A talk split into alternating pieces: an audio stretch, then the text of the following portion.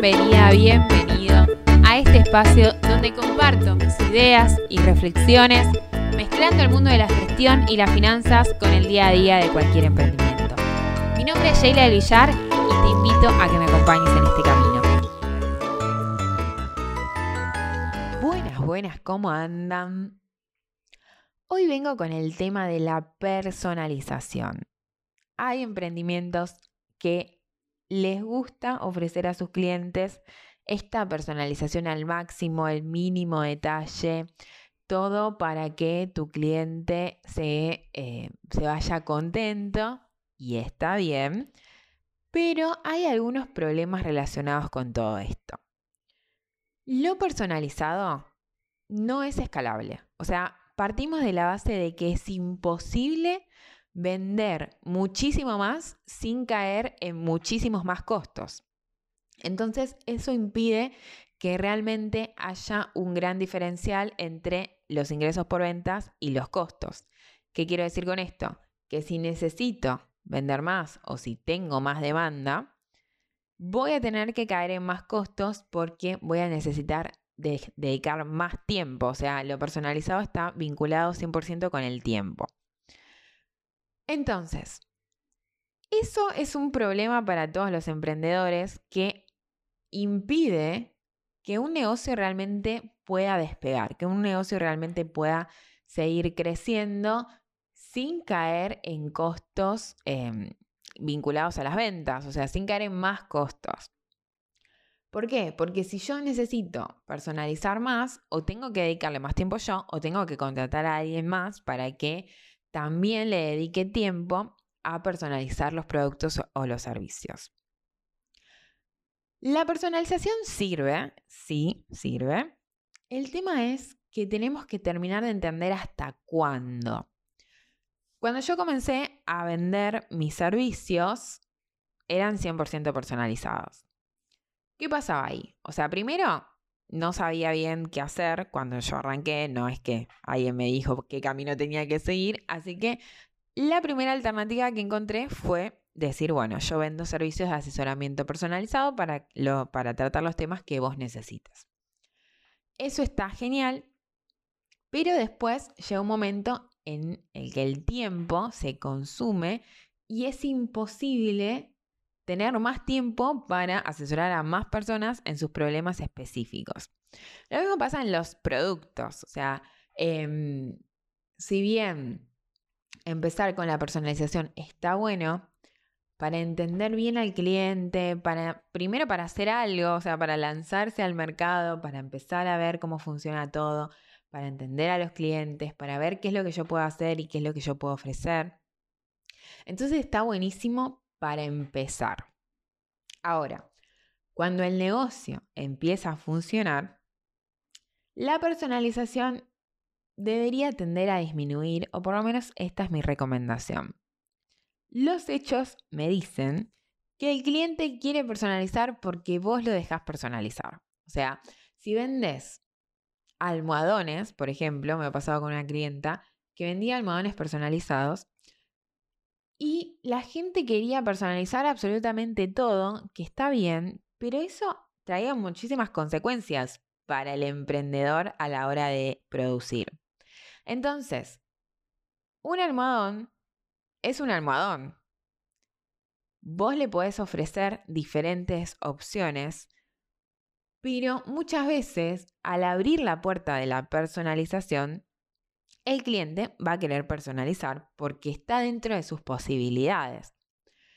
Entonces, empezar personalizando está buenísimo para poder terminar de entender o para poder empezar a entender qué es lo que el cliente necesita y qué es lo que el cliente quiere, pero después lo ideal es dar un paso más y abandonar la personalización o disminuirla. No hacer todo personalizado, sino que una vez que uno entiende qué es lo que el cliente busca, crear productos o crear servicios que estén alineados con eso y que, si queremos seguir con la personalización, porque es algo que nos gusta, que a muchas les gusta así, poder hacerlo, pero en menor medida y realmente cobrando un diferencial por esa personalización. ¿Cuáles son los problemas de personalizar? El primero y principal es que no se pueden estandarizar los procesos. ¿Qué quiere decir con esto? Que si vos estás creando almohadones, por ejemplo, primero, o sea, para estandarizar el proceso, uno podría decir, bueno, yo voy a cortar todos los almohadones. Voy a usar esta cantidad de tela para cada uno, voy a usar esta cantidad de elementos para decorar, etc. Si vos personalizás, vas atrás de la demanda. Entonces, no podés hacer, por ejemplo, cortes masivos o decir voy a cortar toda esta tela, sino que tenés que, cada vez que alguien te pide algo, ir atrás de la demanda y hacer a consecuencia. Entonces, por un lado, no vas a poder primero optimizar, en este caso, la tela. Vas a tener que ir cortando de acuerdo a las medidas que te van pidiendo. Por lo tanto, los cortes probablemente generen más desperdicios que los que generarían si vos realmente podés decir, bueno, esta es la mejor opción, esta es la mejor forma para cortar, estas son las mayores cantidades que necesito o que puedo hacer con este tamaño de tela. Entonces, la falta de estandarización lo que hace es que vos tengas más costos, por ejemplo, por la tela, y además que tengas que dedicarle más tiempo.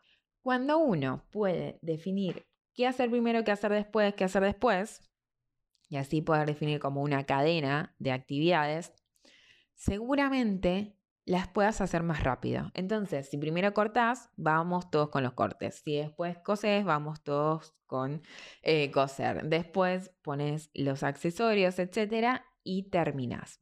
Entonces, seguramente lo puedas hacer todo, o sea, cada etapa la puedas hacer mucho más rápida y vas a optimizar muchísimo el tiempo. Para eso estandarizamos y para eso definimos procesos. Cuando uno personaliza, esa estandarización es imposible.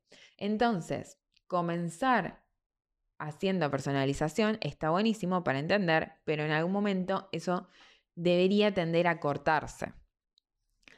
Además, otra cuestión también importante de la personalización es que no podemos tener stock. Recién lo decía, siempre corremos por atrás de la demanda. Entonces, nunca podemos apuntar a la masividad, ¿sí?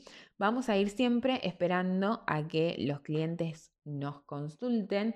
Vamos a estar siempre esperando a que entender bien qué es lo que necesitan. Y no se puede, es imposible apuntar a la masividad cuando uno tiene personalización. O sea, cuando uno lo único que hace es crear un producto o un servicio personalizado. Entonces, ese es el segundo problema. No se puede tener stock y no se puede apuntar en consecuencia a la masividad. Y el tercer problema es que muchas veces el cliente no va a querer pagar eso que realmente vale, ese producto o ese servicio personalizado. ¿Por qué? Porque después encuentra una alternativa que es similar, no es personalizada, los costos de esa persona son más bajos y en consecuencia los precios también. Entonces, muchas veces lo que termina pasando es que no se puede cobrar el valor que realmente vale, valga la redundancia, no se puede cobrar lo que realmente vale un producto o un servicio personalizado. ¿Por qué? Porque la competencia, si bien no es exactamente el mismo producto, es algo que compite, es un producto sustituto, un servicio sustituto. Por ejemplo, en el caso de los servicios, asesoramiento y acompañamiento personalizado tiene X valor y un curso online tiene otro valor que es muy diferente.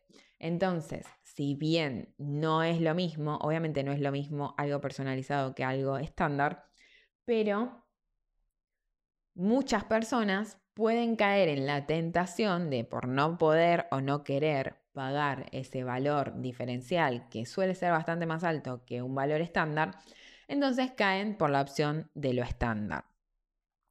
Así que hay que tener cuidado con el cliente al que uno le quiere vender, hay que tener cuidado en qué estado está nuestro negocio, si estamos recién comenzando o si ya empieza a haber más movimiento y ya empieza a haber más ventas, y tratar de crear productos o servicios que no sean personalizados para poder despegar. Obviamente, siempre está el que me dice o la que me dice, a mí me gusta la personalización. Genial. O es parte del negocio. Genial también. Trata de complementar tu negocio con alguna idea que sea estándar, con alguna idea que vos puedas crear de forma masiva para poder potenciar tus ventas y para poder escalar el negocio. Porque lo cierto es que la personalización no permite escalar el negocio. Entonces, trata de buscar una alternativa para poder seguir manteniendo la personalización, pero que a su vez tengas otra opción que no te demande tanto tiempo y que realmente puedas potenciar tu emprendimiento por ese lado. Esta idea se las comparto porque muchas veces en el mundo de los emprendimientos pasa que hay mucha personalización. Entonces, les quiero dejar esta idea para que puedan pensar opciones y para que puedan pensar qué otra cosa pueden hacer para poder complementar su negocio y para poder evaluar si su negocio está listo para dar ese paso de abandonar esa personalización. Así que les mando un beso enorme. Cuéntenme qué les pareció. Si quieren compartirlo en sus redes y etiquetarme que están escuchando el podcast, me encantaría leer y ver ese contenido. Lo voy a estar compartiendo en mis redes. Y si me quieren escribir y contarme qué les pareció, también me encantaría leerlos. Así que les mando un beso enorme y nos escuchamos en el próximo episodio.